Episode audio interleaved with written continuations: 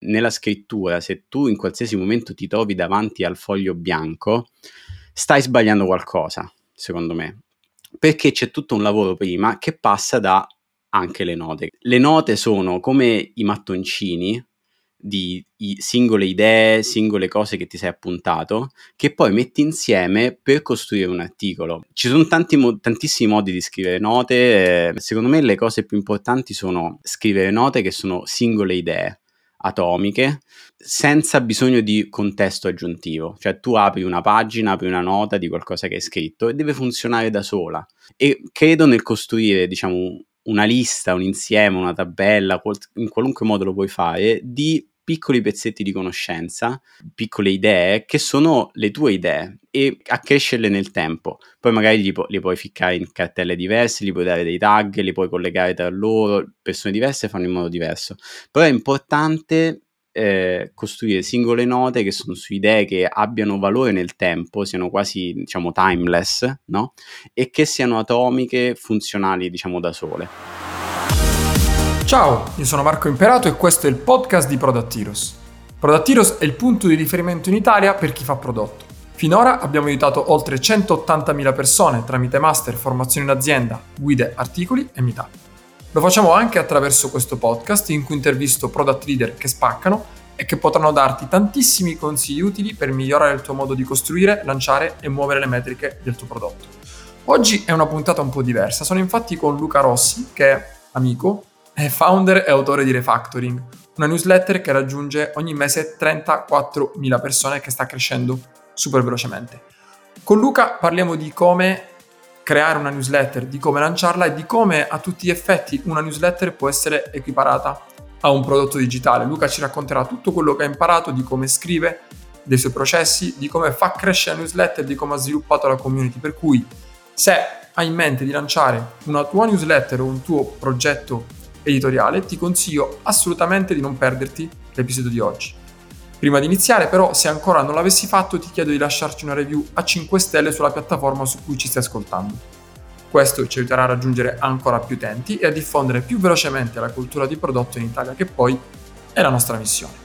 Adesso non mi resta che augurarti buon ascolto e ricordarti che dopo i tempi duri vengono sempre tempi eroici.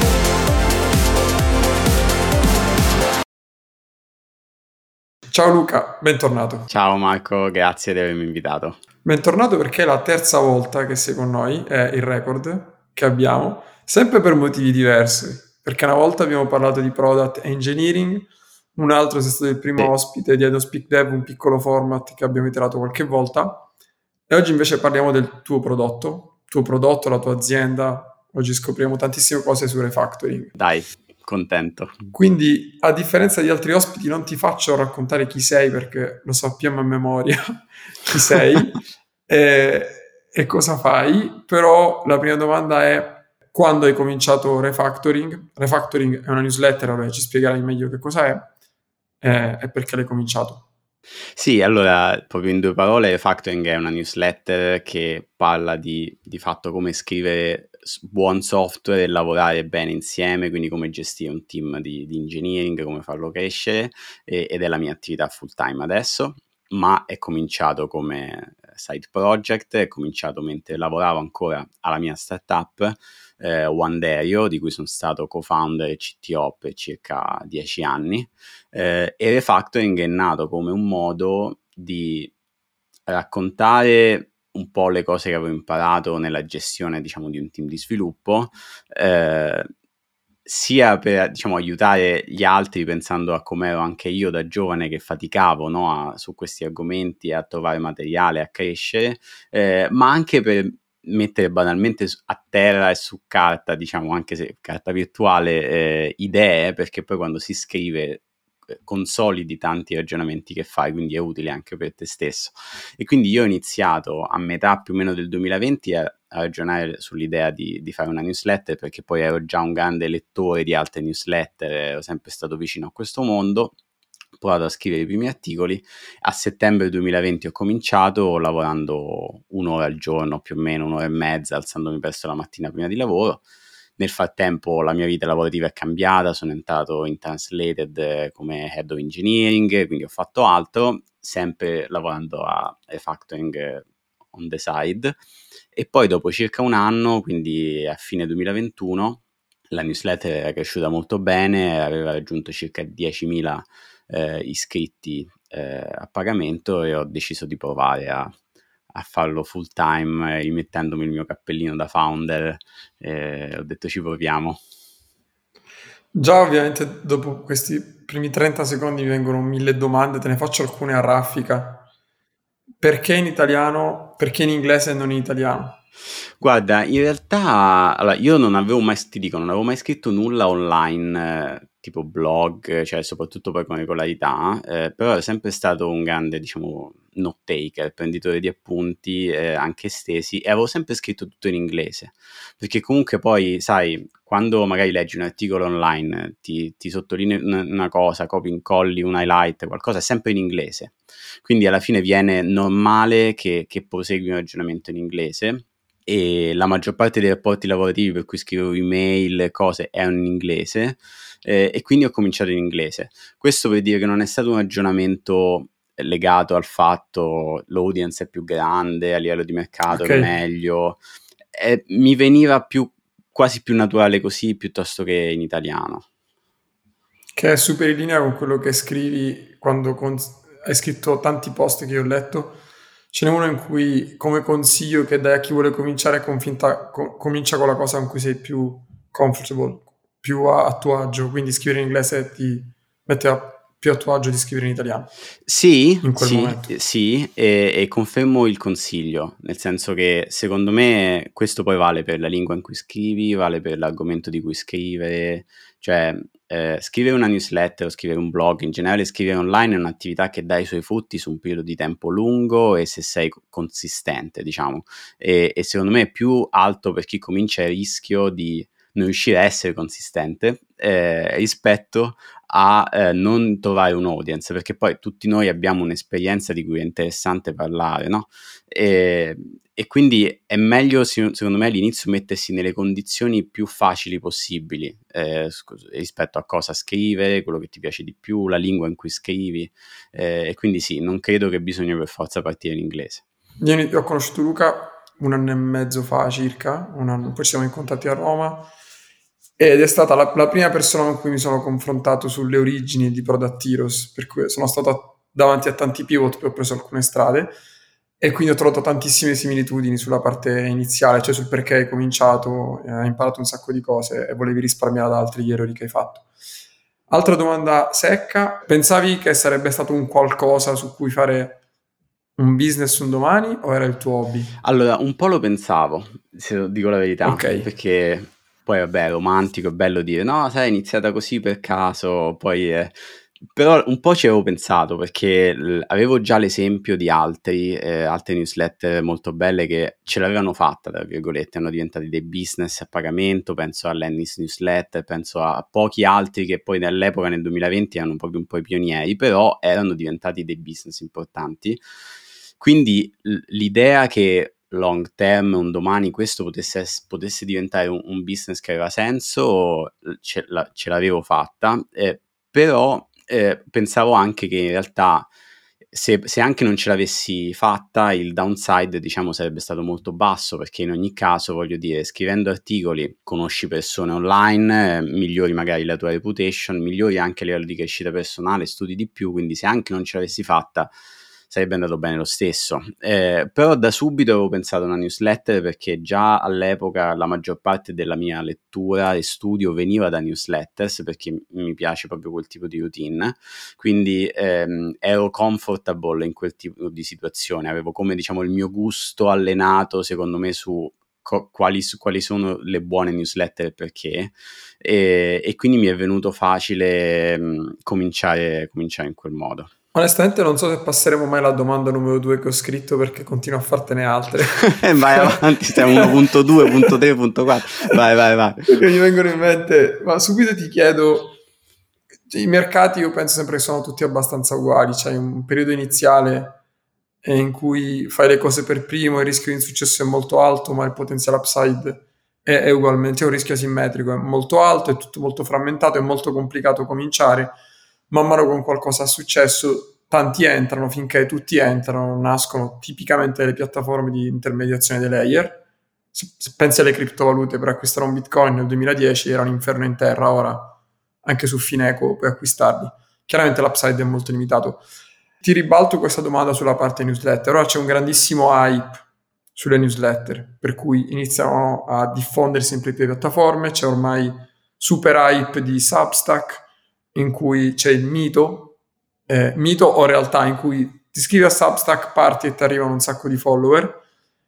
Io ho una mia visione personale di come si evolverà questo mondo che è come tutti i mercati, uguale a Facebook, Twitter, LinkedIn. Qual è però il tuo punto di vista non tanto sulla piattaforma Substack, ma sul mezzo newsletter? È destinato a durare? È destinato a cambiare? Chiaramente sono cose su cui ho ragionato tante volte e secondo me è una domanda molto interessante a cui poi si può rispondere in, in molti modi ehm, perché poi le newsletter hanno punti di somiglianza e anche punti di differenza rispetto ad altri network, diciamo, di fruizione contenuti, social media, eccetera. Ah, è indubbiamente vero che c'è stato un boom e, e, io per primo ho beneficiato tantissimo da, secondo me, essere anche un po' nel posto giusto al momento giusto e, e il tipo di opportunità che magari eh, di crescita ho avuto io, ma prima ancora di me, ancora di più altri che sono stati veramente i primi a farlo su Substack, eh, adesso magari potrebbe essere più difficile.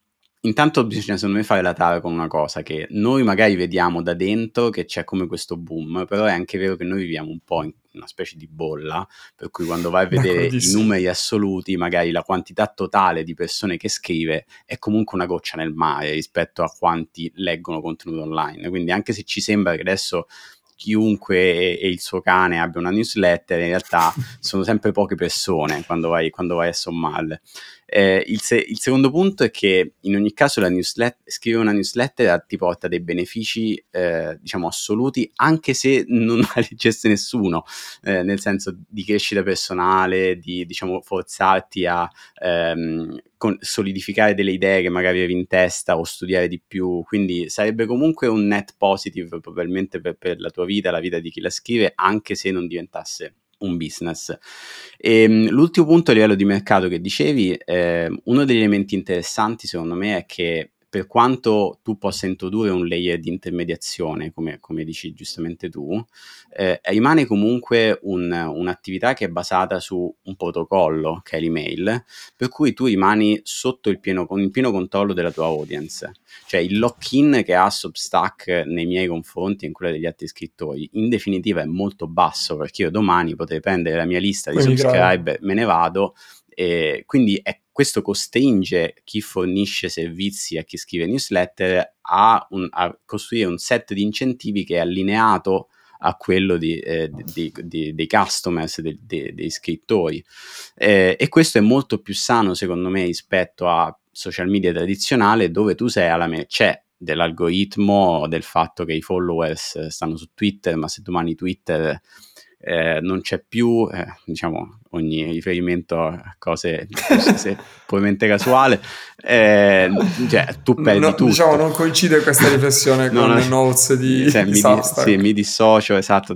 eh, però, capito, perdi tutto effettivamente. No, invece con una newsletter questo non può succedere. Secondo me questo rende le persone anche più tranquille nel fare un investimento di lungo periodo nel costruire una mailing list, effettivamente. Ora, col senno di poi, probabilmente ci, ci, pensi poco, è stato facile, però sicuramente quando eri in quel momento eh, con un lavoro part time hai iniziato refactoring, avevi traction a un certo punto si è iniziato a insediare il tarlo, ma se ci dedicassi tutto il mio tempo faccio full time, faccio all-in.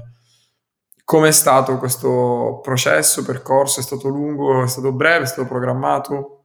Quando hai deciso e che frame hai utilizzato? Allora, guarda, è stato, è stato graduale, perché io sono uno di quelli che pensa che la maggior parte delle decisioni, comunque nella, nella vita, che sembrano magari in, in, diciamo istantanee, immediate, da tutto o niente, in realtà le puoi sempre approcciare in maniera graduale, cioè derischiandole, no? come si dice, diciamo, stoppiando l'inglese e, e capendo e passo passo se sono la cosa giusta da fare. Quindi anche il fatto di fare all-in, come dici, di, eh, di, di, di lavorare full time a refactoring, a me è sembrato un passaggio graduale e poi abbastanza naturale perché tante cose le avevo tra virgolette validate, cioè eh, eravamo già 10.000 eh, iscritti, c'erano tutta una serie di benchmark su quanti poi si sarebbero potuti convertire a iscritti a pagamento nel tempo, de, de, un certo tipo di sponsorship che già portavano delle revenue, le avevo più o meno provate e validate e, e quindi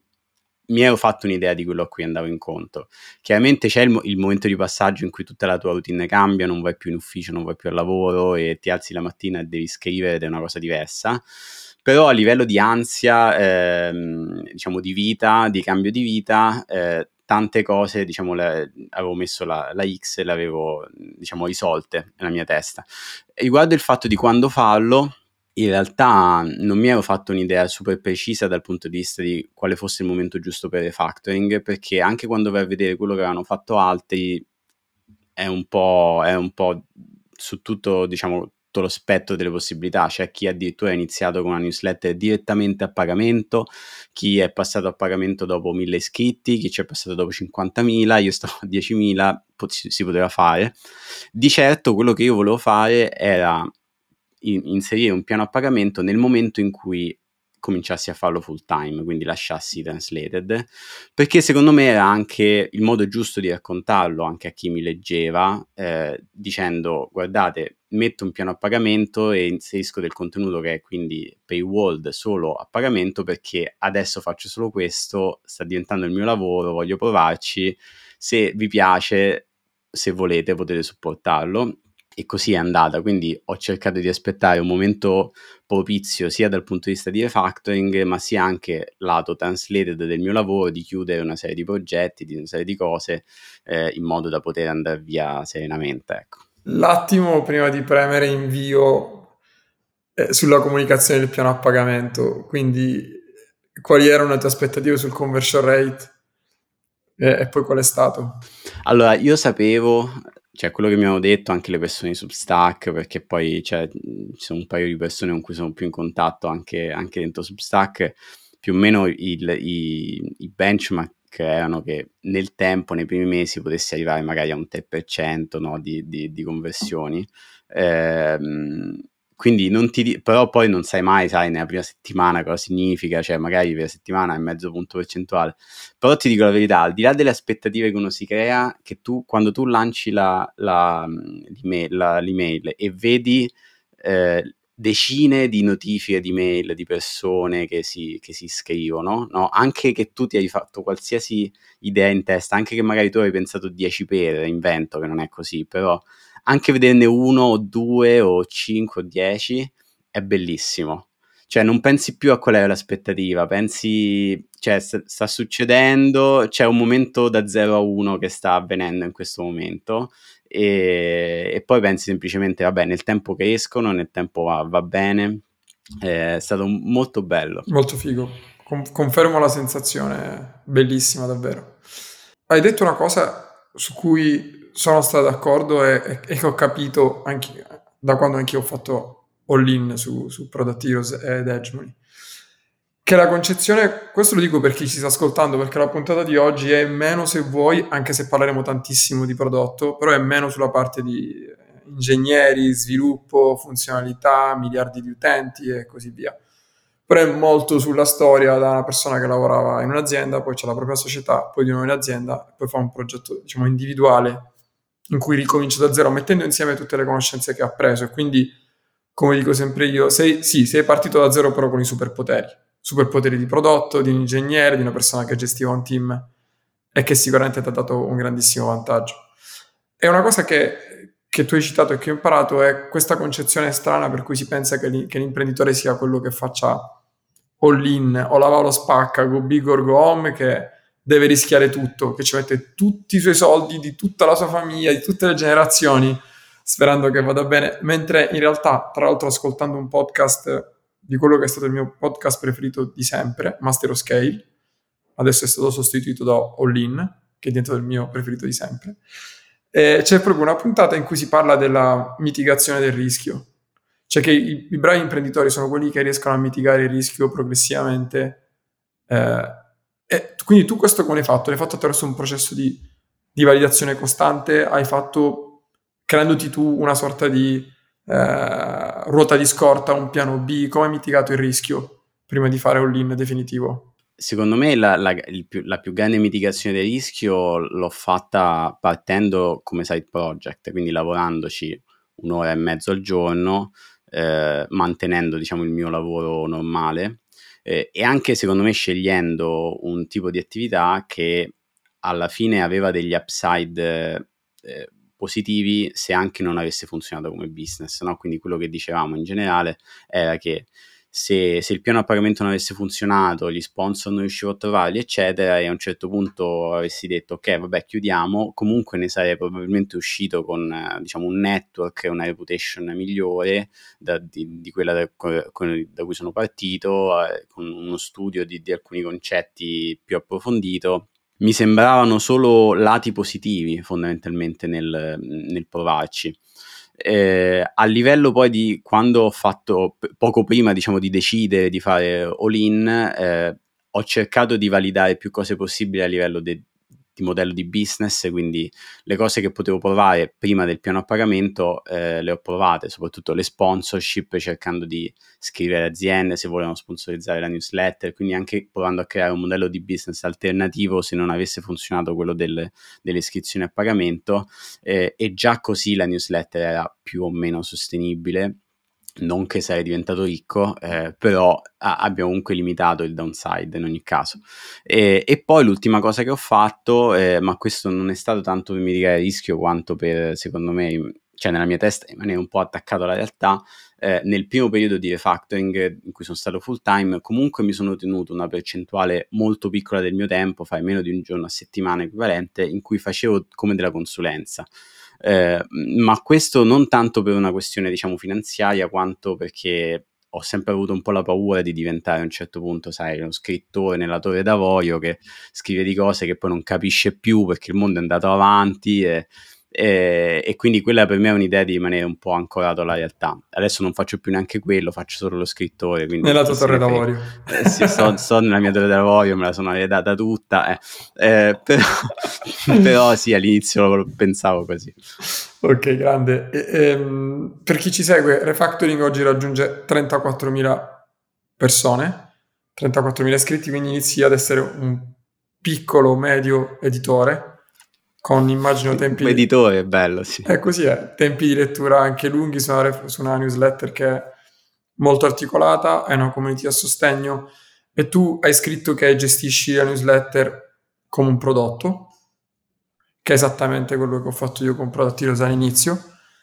E cosa intendi? Ma allora, per, per capire cosa intendo, cioè, innanzitutto parto dicendo che cosa non intendo, nel senso che ci sono tanti creators, no? tanti, eh, tante persone che creano contenuti per i quali, almeno apparentemente, è semplicemente un'estensione di una tua attività personale normale in cui tu vai su, su Instagram, vai su YouTube, crei un video, cioè a, a, tuo nome totalmente, il canale ha il tuo nome eh, ed è come se stai creando un brand di te, di te stesso, no? Unicamente quella è una cosa che sarà per via del fatto che sono stato founder, avuto una startup, però non l'ho mai pensata così. Cioè, io ho sempre pensato refactoring, con tutto che ha ovviamente un collegamento fortissimo con la, con la mia persona, come un prodotto a sé stante, cioè come qualcosa che un domani, tra mille anni, avrei magari potuto anche vendere o avrei potuto fare qualcos'altro. Cioè, mi piace l'idea di costruirla come un prodotto indipendente.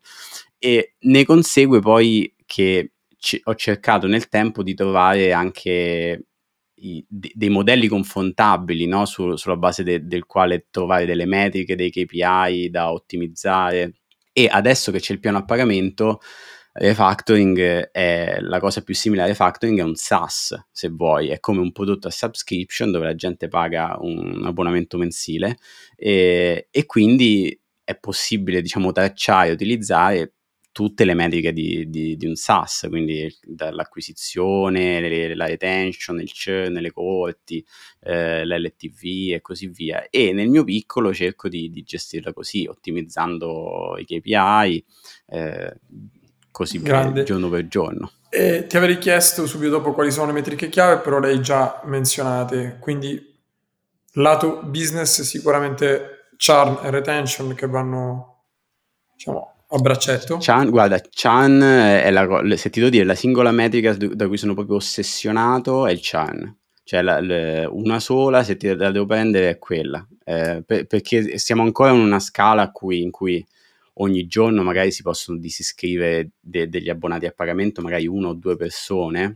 e, e quindi posso fare things that don't scale, no? Cioè, quindi prendere ogni disiscritto come un, quasi un'offesa personale e cercare di capire perché, scrivergli, eh, prendere feedback, magari proporgli o un trial o uno sconto, cioè fare il possibile per minimizzare il churn, che nella mia testa è la cosa più importante per, per un SaaS. Noi abbiamo fatto una puntata proprio sul SaaS con Francesco Scalamberino, abbiamo parlato tantissimo di Charne. E la cosa che ancora mi sorprende è che da chi gestisce prodotti SaaS si pensa che un churn mensile del 4-5% sia un buon churn, mentre se ci pensi in un anno è come se tu ogni anno cancellassi il 60% dei tuoi iscritti. Metriche che colleghi poi al churn, quindi leading metrics e non lagging. Uh, allora, diciamo che al lato acquisizione, chiaramente il costo d'acquisizione, il breakdown per canale, ehm, la, l'attivazione, il conversion rate, diciamo, rispetto ai vari touch point in piani a pagamento, eh, le coorti eh, divise per, anche qui per canale.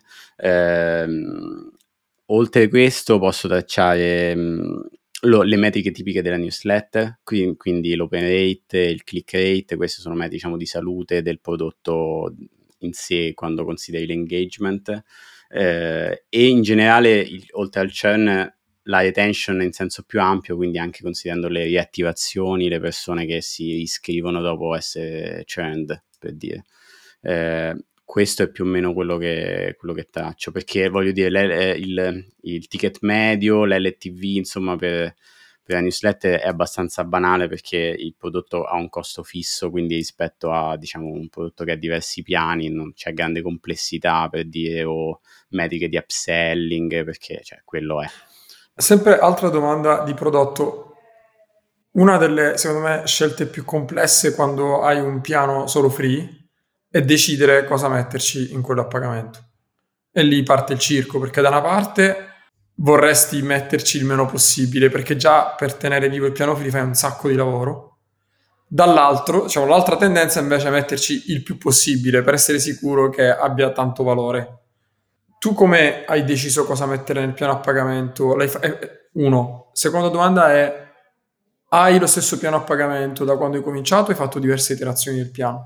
Allora, secondo me co- con le newsletter c'è un... Allora, sono d'accordo con tutto quello che hai detto riguardo la complessità. Ti dico che con le newsletter c'è una complessità aggiuntiva legata al fatto che piano a pagamento necessariamente in genere passa dal ehm, mettere contenuti che sono solo a pagamento e quindi di fatto ridurre la, la quantità di contenuti free che tu, che tu, mandi.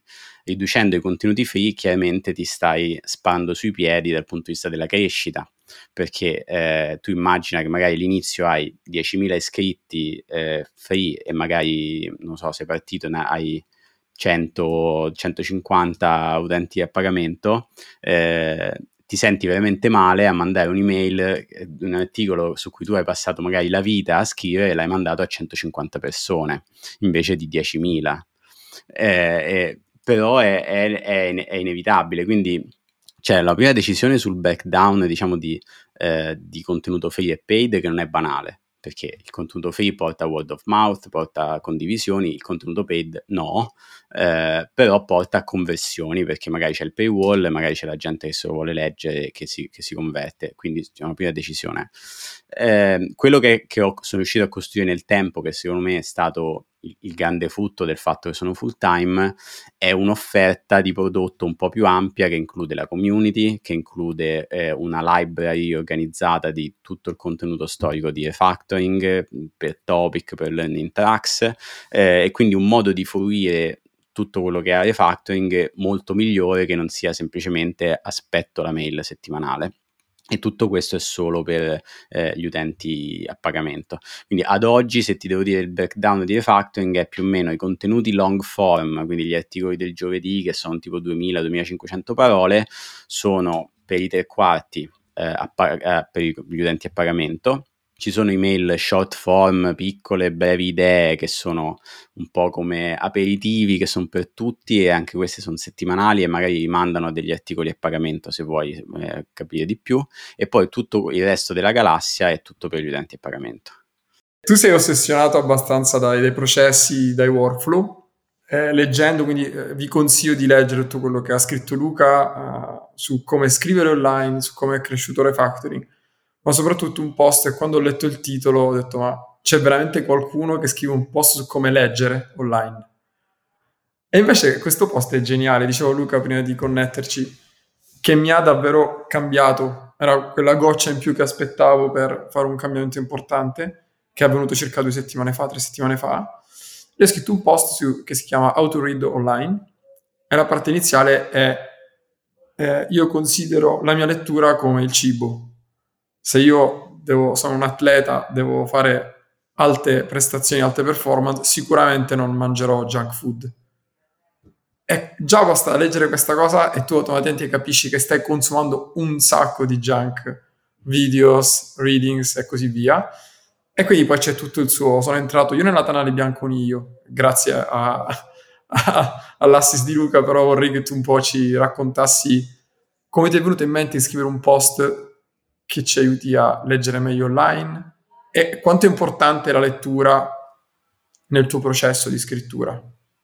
Allora, grazie per questa domanda perché mh, mm, allora, diciamo che tutti questi meta ragionamenti su come eh, organizzo il lavoro di refactoring, come scrivo, non ho sempre l'opportunità di parlarne anche in situazioni come queste quindi, e sono sempre molto contento di farlo. Come, come sai ne ho scritto in diversi articoli e quello che ci tengo a dire è che sono tutti articoli gratuiti, cioè nessuno di questi è tipo un articolo Word di refactoring perché eh, ritornando al discorso se uno dovrebbe o no scrivere una newsletter, per me siamo ancora che più nella fase che più persone scrivono, meglio è, cioè per se stessi, per gli altri, quindi se, se quello che se posso aiutare in qualche modo eh, a far capire che voglio dire chiunque ce la può fare, cioè con un minimo con un po' di disciplina e di organizzazione, eh, sono molto contento. Sul discorso della lettura, allora io di base sono sempre stato una persona di processi, quindi già sia lavorativamente, che secondo me sono le cose su cui sono riuscito meglio, e poi anche nella vita eh, sono sempre stato un po' una persona cioè, organizzata, perché per me avere un processo per fare qualcosa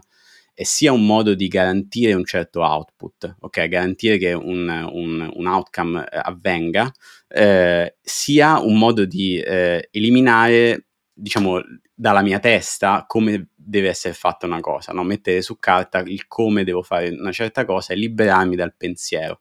E la lettura non è sempre stata eh, que, que, a questo livello diciamo di, di, di cura o, o, di pensiero da parte mia perché per tanto tempo è stata un'attività leisure diciamo no eh, però poi da quando ho cominciato a scrivere la newsletter ovviamente mi sono reso conto che cioè, la lettura diventava una parte del mio lavoro, una parte indispensabile perché se non leggo e se non leggo in modo che poi trattengo anche quello che leggo l'informazione, eh, non ero in grado di scrivere magari articoli o ero più lento e quindi lì ho, ho cercato, ho capito sia quello che funzionava per me rispetto alla mia routine, diciamo, in quel momento, sia anche quello che facevano altri. Eh, e ho messo in piedi diciamo, il mio processo che funziona con eh, Read Later, gli highlight, Notion, eh, quindi non so se poi che racconto questo diciamo direttamente eh, di, o se hai domande specifiche dimmi tu insomma. Allora, ci arriviamo perché io sono proprio in questa fase proprio di cercare di e come, come dici tu, di, di trattenere. Non, non, si addice al, al, mio lavoro, adesso faccio altro, però sicuramente è un gran peccato aver letto un sacco di libri eh, online o, o, di carta e qui c'è un, la domanda delle domande, però ne parleremo dopo. Ho ascoltato tantissimi sì. podcast, visto un sacco di video, pensato un sacco di robe, trasferito su un sacco di note di sì. diversissimo tipo, già banalmente Keep, note del Mac. Sì Notion, sì. Asana, qualsiasi, e non avere un sistema integrato. Sì. E quindi eh, l'autore che tu suggerissi spesso, che è Tiago Forte, parla di Second Brain. Sì. Sì. E, e, quindi ieri cercavo di spiegarlo, come detto poco fa, a mia moglie a cena del second brain, ovviamente la conversazione è durata 4 secondi. Capisco benissimo la sensazione, non aggiungo altro. Eh, ho detto che io non capisco internet, però va benissimo. E quindi quello che Beh, una fase un po' sta... forte nei tuoi confronti, però vabbè. Ormai... Chi sono io per contraddire? Sospe- io so- sospendo il giudizio. esatto. E la cosa interessante, ok, bene, tu hai questo processo di lettura molto strutturato, è come se le note sì. fossero l'infrastruttura stessa su cui si regge tutto sì. refactoring. Sì, Ed è il motivo per cui tu hai, tras- hai, trasformato la lettura da un piacere che sicuramente continua a essere, sì. diciamo, a, a, a, più un lavoro. Quindi ti chiedo proprio, magari di raccontarci velocemente, perché poi nei post è scritto molto bene. Sì. Come, come si fa? Da leggi qualcosa, come diventa poi una newsletter, un post, una serie di, sì. di, articoli. Allora, secondo me questo è molto interessante perché è qualcosa che anche io ho capito nel tempo, ehm, perché secondo me il knowledge work in generale per esempio la scrittura proprio, eh, ne, negli occhi di, di, tante persone è un'attività che funziona in un modo che invece è molto diverso da, dalla realtà, specialmente per persone che scrivono tanto, cioè quindi che o scrivono tanti libri o scrivono una newsletter, perché si pensa sempre che eh, la scrittura sia questo atto creativo eh, quasi eroico, no? dove tu stai davanti a questo foglio bianco e prima non c'era niente e poi c'è un articolo.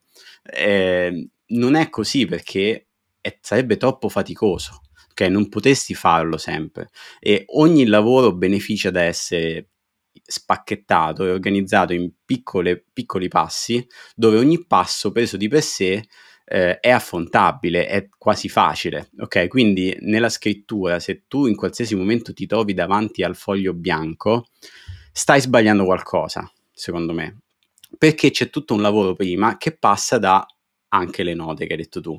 Quindi eh, le note sono come i mattoncini di singole idee, singole cose che ti sei appuntato, che poi metti insieme per costruire un articolo, ma non dovresti scri- pensare di scrivere un, un articolo, un libro, se prima non hai collezionato una serie di idee, di appunti, di sottolineature, di note che, ti, che sono, diciamo, ampie abbastanza, secondo te, per consentirti di, di, di scrivere quello che vuoi scrivere. Eh, ci sono tanti, tantissimi modi di scrivere note, eh, tantissime te- teorie, framework. Eh, secondo me le cose più importanti sono quelle di scrivere note che sono singole idee atomiche, eh, senza bisogno di contesto aggiuntivo. Cioè tu apri una pagina, apri una nota di qualcosa che hai scritto e deve funzionare da sola. Non è che è un pezzo di un corso che hai seguito, un pezzo di qualcos'altro. E credo nel costruire, diciamo, una lista, un insieme, una tabella, in qualunque modo lo puoi fare, di piccoli pezzetti di conoscenza, eh, di piccole idee che sono le tue idee eh, e accrescerle nel tempo. Poi magari li, pu- li, puoi ficcare in cartelle diverse, li puoi dare dei tag, li puoi collegare tra loro, persone diverse fanno in modo diverso. Però è importante eh, costruire singole note che sono su idee che abbiano valore nel tempo, siano quasi diciamo timeless, no? E che siano atomiche, funzionali diciamo da sole. Questo secondo me è il cuore quando poi senti Building a Second Brain piuttosto che Zettelcast, nei vari metodi che esistono secondo me il cuore del, del principio. Carta o digitale? Allora, questa è una cosa su cui io mi sono scervellato tantissimo per tanto tempo perché eh, io ho sempre avuto un sacco di notebook anche cartacei, nel, diciamo, nel, nella mia vita, però poi ho sempre beneficiato eh, de, degli strumenti online perché io poi sono, cioè, nasco il mio PhD come databasista, quindi organizzo nel, tutte le informazioni, devo organizzare tutto eh, e quindi chiaramente su carta non lo puoi fare. Però la verità è che secondo me è un po' una falsa dicotomia eh, basata sulla nostra, eh, secondo me, la nostra idea che poi tutto quello che noi scriviamo e produciamo deve vivere in un singolo posto, cioè in un singolo tool o in un singolo contenitore. Per cui ci poniamo questa domanda pensando che o deve stare tutto su carta o deve stare tutto su Notion, inventiamo, no? O su Apple Notes. Invece non è così perché eh, quello che scriviamo ha come un ciclo di vita che so- di diversi step. Eh, e diversi step, secondo me, meritano anche strumenti diversi che possono convivere. Ti faccio un esempio, cioè ci sta quando ti viene in mente qualcosa o vedi un sito che, che è interessante, c'è una prima fase solo di cattura secondo me, dove la cosa più importante è essere più veloce possibile, meno frizione possibile nel salvarti per dopo una determinata cosa. Se è una cosa che devi leggere, te lo salvi su Pocket o Readwise Later, se è un sito, te lo clippi no, con l'estensione di Chrome. Se è un'idea che hai avuto, te la puoi scrivere su un notebook no, o te, fisico che magari hai dietro, o ti puoi scrivere una nota su Apple Notes, quello che vuoi. Però quella è solo una fase di cattura, secondo me. Poi la fase di organizzare quello che hai catturato può avvenire in un secondo momento.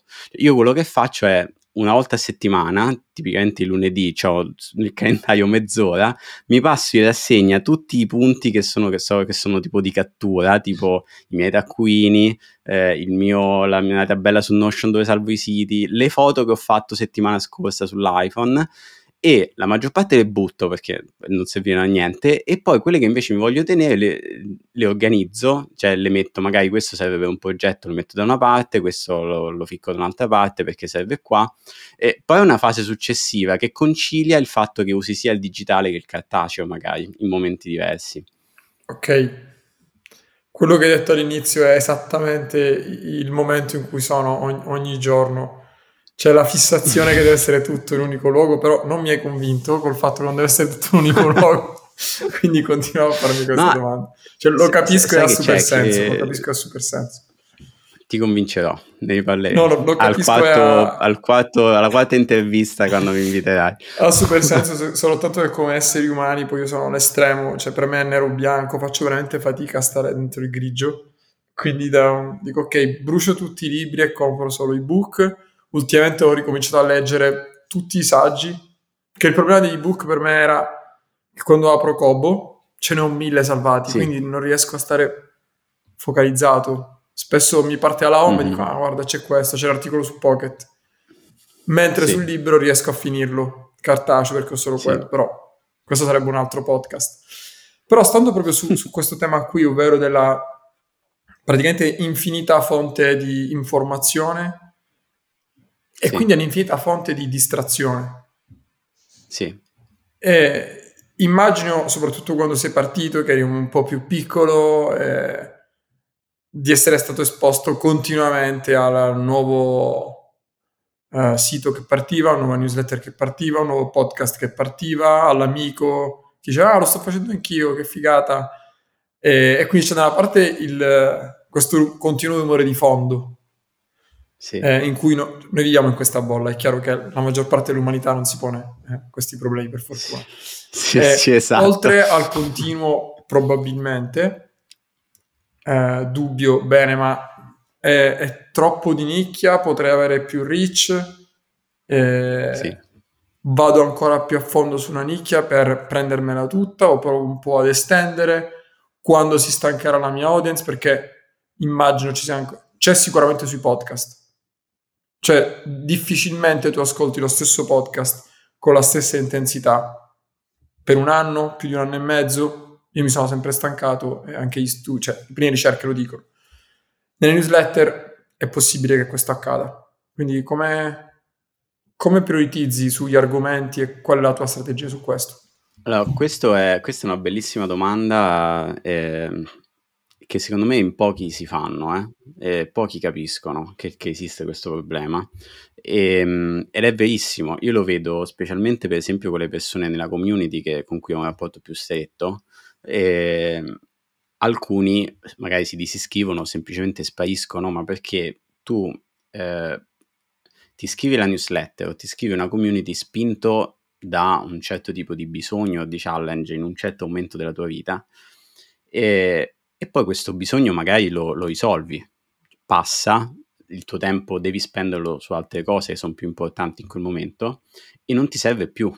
Ma non è, ma non è che perché la newsletter è peggiorata, perché tu scrittore stai facendo le cose male, è semplicemente che è una fase della vita diversa di quella persona e quindi è vero quello che dici, secondo me è verissimo che ehm, un certo lettore o customer non puoi aspettare di averlo per sempre, a meno che tu non cambi continuamente, ma a quel punto sei una cosa diversa invece per chi si sta iscrivendo in quel momento, no?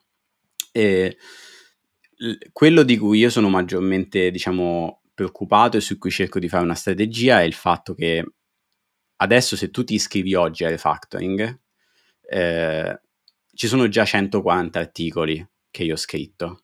Eh, se tu non fai nulla e ti sei iscritto alla newsletter, come fa il 90% delle persone, semplicemente ricevi un articolo settimanale sul prossimo argomento di cui io scriverò, ma se tu hai un qualche problema o sfida al lavoro in questo momento, la probabilità è che io ne ho già scritto in realtà, in qualche modo. Quindi quello che io mi chiedo è come valorizzare tutto il body of work, se vuoi, eh, sottostante, che è tutto sotto il livello dell'acqua dell'iceberg, se vuoi, di, di refactoring, che è molto di più potenzialmente di tutto quello che le, potessi leggere da, da qui in avanti che ti sei iscritto. Quindi non ho ancora una risposta su questo, ho creato la library su cui puoi andare, è tutto ben organizzato, ma è ancora lasciato molto all'iniziativa, diciamo, individuale.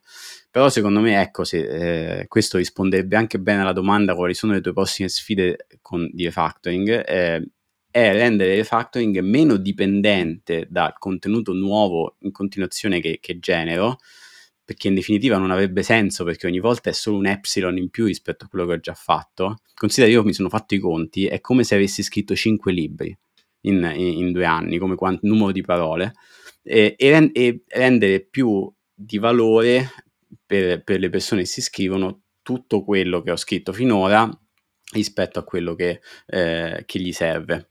Eh, però non ce l'ho la risposta perché non è, non è facile, so solo che ci devo lavorare perché secondo me c'è una grande opportunità. Guarda, potremmo fare un altro podcast solo su questo perché ovviamente quando dici questo cambia completamente la natura del prodotto. Cioè, forse non è più una newsletter o forse è un'altra cosa strana che ancora non è nata. Guarda, io ti, fa, ti faccio l'esempio perché in questi giorni parlo, per esempio, provo a prendere spunto da aziende che io vedo che si iscrivono con iscrivono i dipendenti, tante persone a refactoring insieme dentro l'azienda e provo a parlare con loro e gli dico come usate refactoring cioè, eh, che cosa succede? Che le persone si leggono gli articoli da soli o ve li condividete e magari rispondono in maniera diversa. Qualcuno dice, sai, quando fa- sono un manager faccio one to one con i miei report, gli consiglio questo articolo.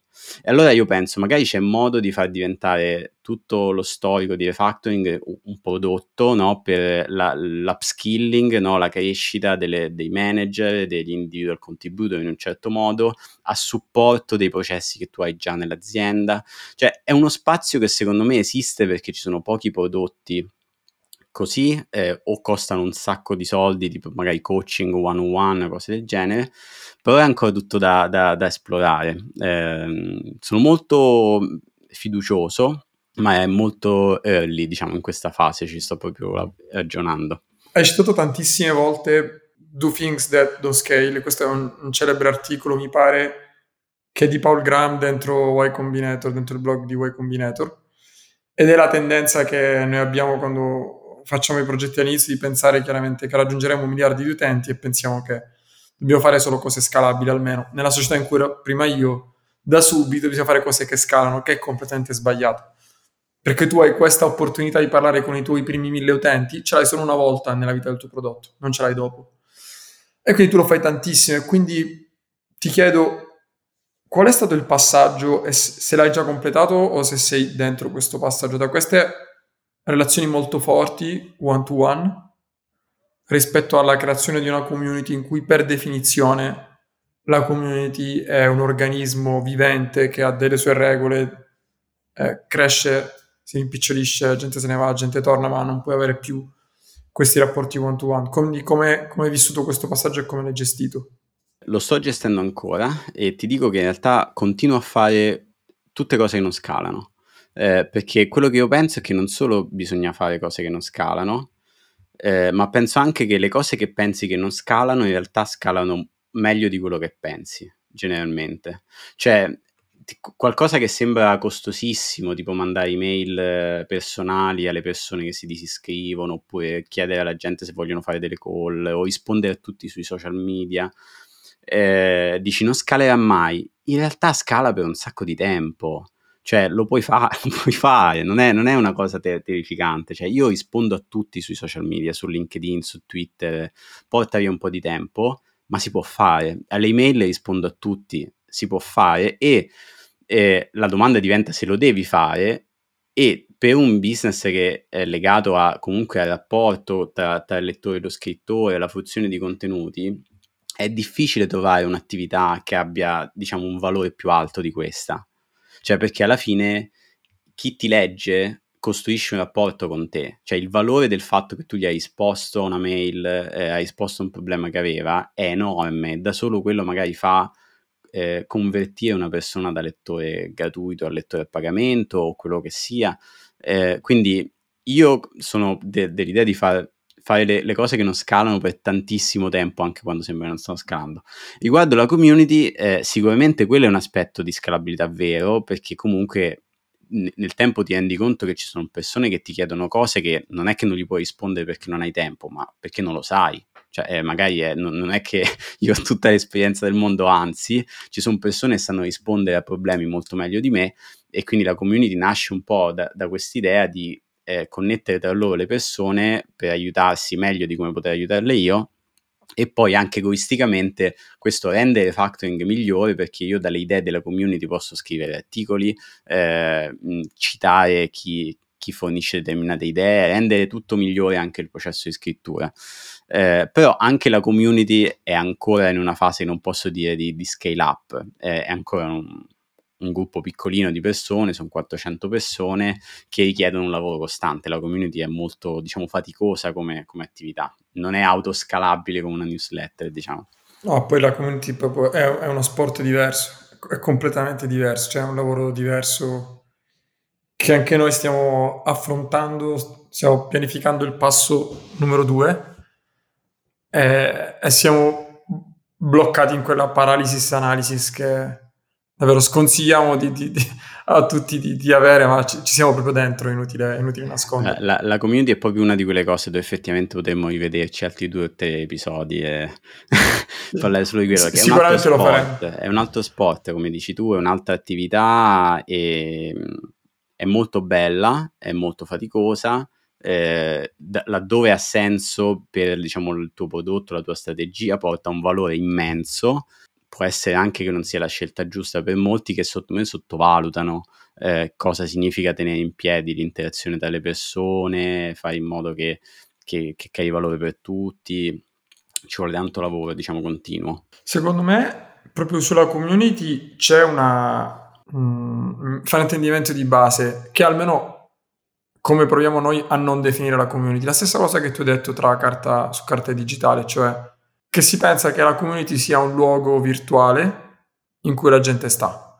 E quindi quando pensi alla community, e noi abbiamo fatto tante volte questi ragionamenti, pensi subito, ok, ma sarà meglio Discord, Telegram, eh, Slack, piuttosto che altre piattaforme. Mentre alla fine, la, per come adesso la stiamo intendendo, quindi siamo un po' scesi, siamo molto più tranquilli e agnostici. La community alla fine è un gruppo di persone che condivide problemi, ansie, sogni comuni. E per cui non è detto che ci sia necessario un luogo virtuale che poi da fuori non deve sembrare un deserto o un cimitero o quello che io chiamo zombie, cioè una roba che pian piano inizia a morire. Perché alla fine la community, l'obiettivo è mettere in contatto le persone tra loro, dargli l'opportunità di, di comunicare online offline e cercare di dare gli strumenti a questa community soltanto che poi lato proprio definizione delle metriche la cosa più facile da fare è capire il tasso di utenti attivi rispetto a quelli che fanno parte del, del gruppo X e il numero di messaggi privati scambiati rispetto al gruppo X. Quindi è una semplificazione tra, tra virgolette che però amplifica tantissimo il problema. Molti pensano che community significa che metti in piedi il gruppo di Slack o di Discord e quello è. Cioè, per me la differenza tra l'audience e la community è che l'audience è, diciamo, diretta uno a molti, no? Quello che io scrivo molti lo fruiscono, la community è molti a molti, ci sono persone che interagiscono e si aiutano senza che, che sia mediato da me, no? Però questo può avvenire in moltissimi modi, dipende da qual è lo scopo del, e qual è la frequenza, qual è l'attitudine cioè, de, de, di, di queste persone. Cioè, anche fare un evento al trimestre fisico con le persone e basta, può, è community ok? È un modo in cui le persone si incontrano e magari la cadenza è quella giusta. Cioè, è come i processi aziendali in cui, che ne so, c'hai una pianificazione che tu devi fare in maniera trimestrale versus quella che fai a livello bisettimanale.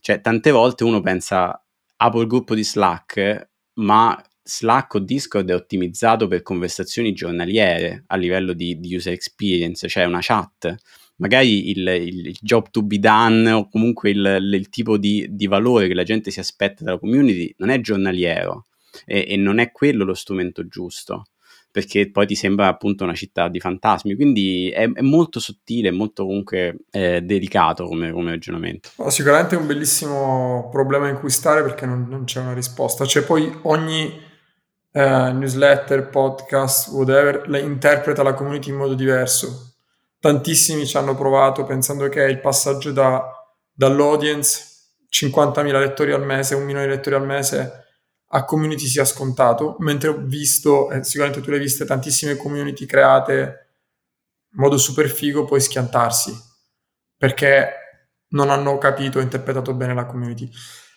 Passiamo alle ultime due domande. E qual è stato l'errore più grande che hai commesso durante la, insomma, su refactoring, da quando l'hai pensato e creato a oggi, un errore che hai commesso che ti ha dato davvero un grande quantitativo di, una grande qualità e quantità di, di insegnamento e che sicuramente ti, ti ricordi oggi. Ci sono stati t- tanti errori piccoli, se vuoi, che però non, non, non, considererei in quella categoria che riguardano magari il non aver fatto una cosa per determinato tempo perché pensavo che non servisse, invece poi serviva, o comunque aver iniziato tardi a fare determinate cose.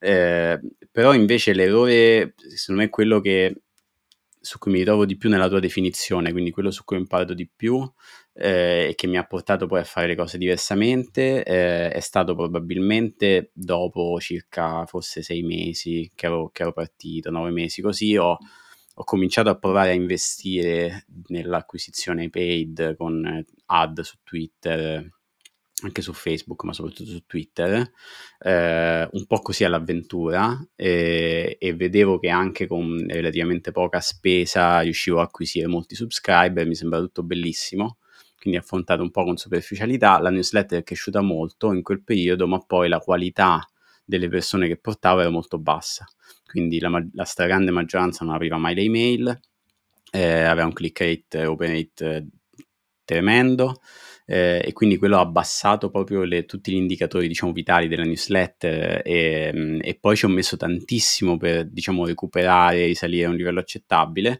E tutto questo per via se puoi della superficialità del fatto che già le newsletter no, non hanno di, di, di, loro delle metriche di attribuzione fatte molto bene specialmente poi su Stack. Io non è che mi sono sbattuto per, per fare di meglio e quindi non tracciavo bene come come andavano questi, questi iscritti da Twitter, questi da, da Facebook, eh, e che hanno inquinato tanto diciamo, il, il, bacino di, di, di, subscriber per un po' di tempo e poi ho dovuto smettere di fare, di fare ad, cercare di isolare queste persone, toglierle oppure no, perché poi non sai mai se il tracking in realtà dell'apertura delle mail non funziona perché tu c'hai il client che blocca i pixel, magari questi sono lettori veri e, e quello perché poi è stato positivo, perché ha in, in, innestato tutto un volano per cui ho detto no, vabbè, gli ad comunque sono un'opportunità, però se dobbiamo farlo, dobbiamo farlo bene, quindi dobbiamo tracciare la gente che arriva, quanto email apre, da dove arriva, creiamo tipo eh, i vari canali, le varie cohorti, le varie cose, e quindi mi ha portato poi a sviluppare un livello di professionalità su quella parte di acquisizione che non avevo, sì, sicuramente.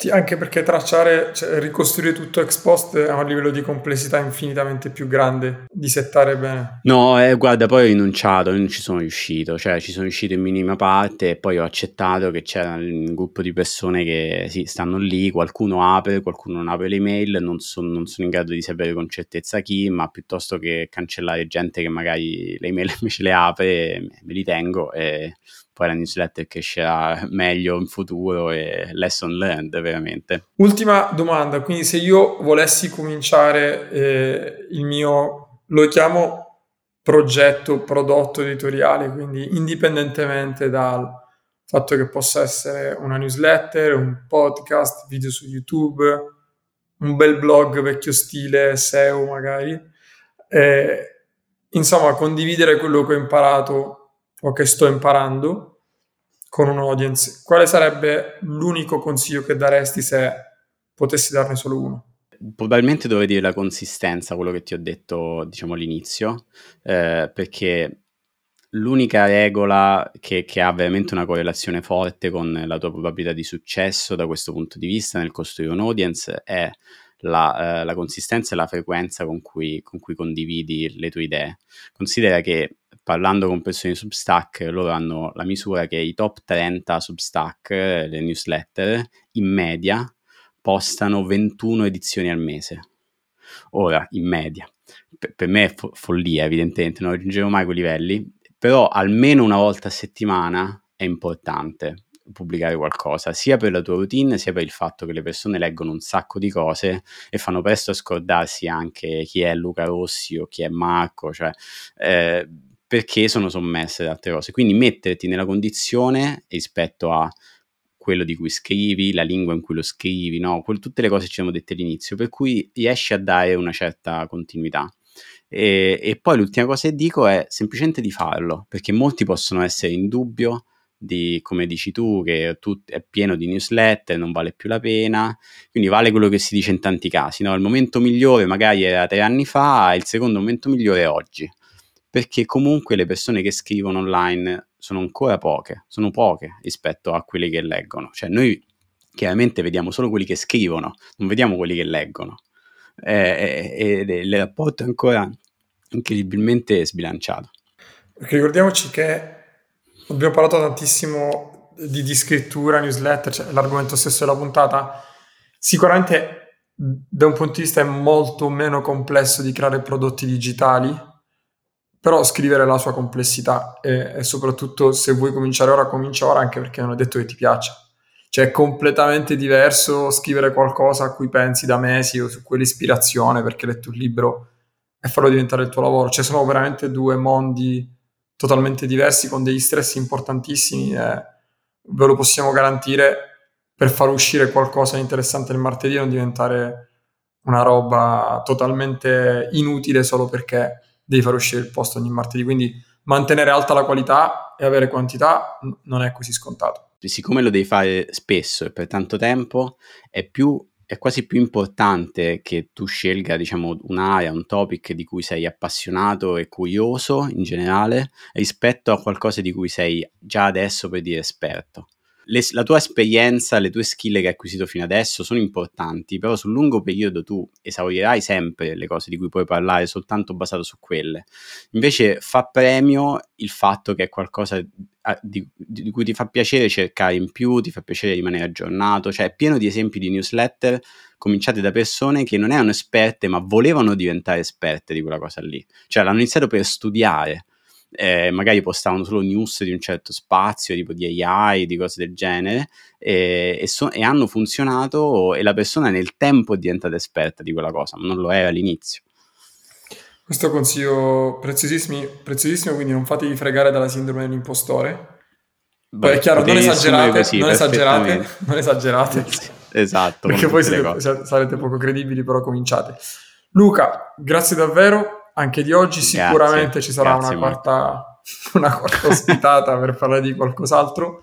Eh, un grande bocca al lupo con Refactoring, dove possono, magari chi non ti segue ancora, dove può seguirti? Possono andare su refactoring.club, eh, che è il sito principale della, della, newsletter, da cui vedere un po' come funziona e poi il link per iscriversi. Possono anche seguirmi su Twitter, sono Luca Ronin e, e, questi sono più o meno i due canali principali. O anche aggiungermi su LinkedIn dove io sono attivo su Twitter e su LinkedIn e poi sulla newsletter. Grande, grazie mille Luca. A presto e un grande in bocca al lupo. Grazie Marco, a presto, grazie Kevin.